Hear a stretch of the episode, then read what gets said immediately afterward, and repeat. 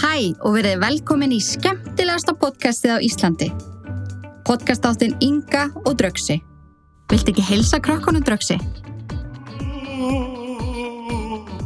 Þessi þáttur er í áskrift, en þið getur hlusta á hann í heilsinni með því að skrá ykkur inn á illverk.is.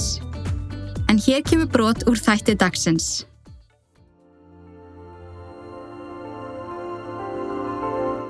Ekki leið á löngu þar til morgun myndi rýsa. Dotti vampýra lág í kistunni sinni sem að virkaði eins og rúm. Vampýru lokuðu áallt kistunum til þess að festa svepp. Engin byrsta mátti komast til þeirra á meðan þær sváfu því að þá var voðin vís. Þegar Dotti var við það að loka kistunni þá heyrir hann hljóð fyrir utan kastalan þar sem að hann bjó. Í skyndi þá reist hann sig upp, breytti sér í leðublöku og flög út um gluggan til þess að kanna málinn. Það sem að blasti við Dotta vampýru var ótrúleg sín.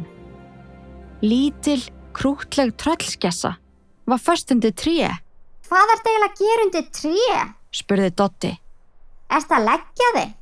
Nei, ég var á leiðinni heim þegar ég sá fyririldi og glemdi mér aðeins í eldingaleg við það. Svo var ég bara allt í hennu tínt og rataði ekki heim og svo komu þrumur og eldingar.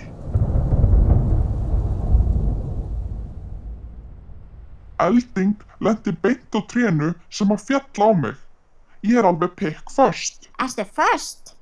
Ég sem að hjálp þú væri bara að fýblast eitthvað eða að fara að leggja þig. Ég heiti Dotti vampýra og já, ég er vampýra, sem sagt. Og ég bý í kastalanum þarna á heiðinni.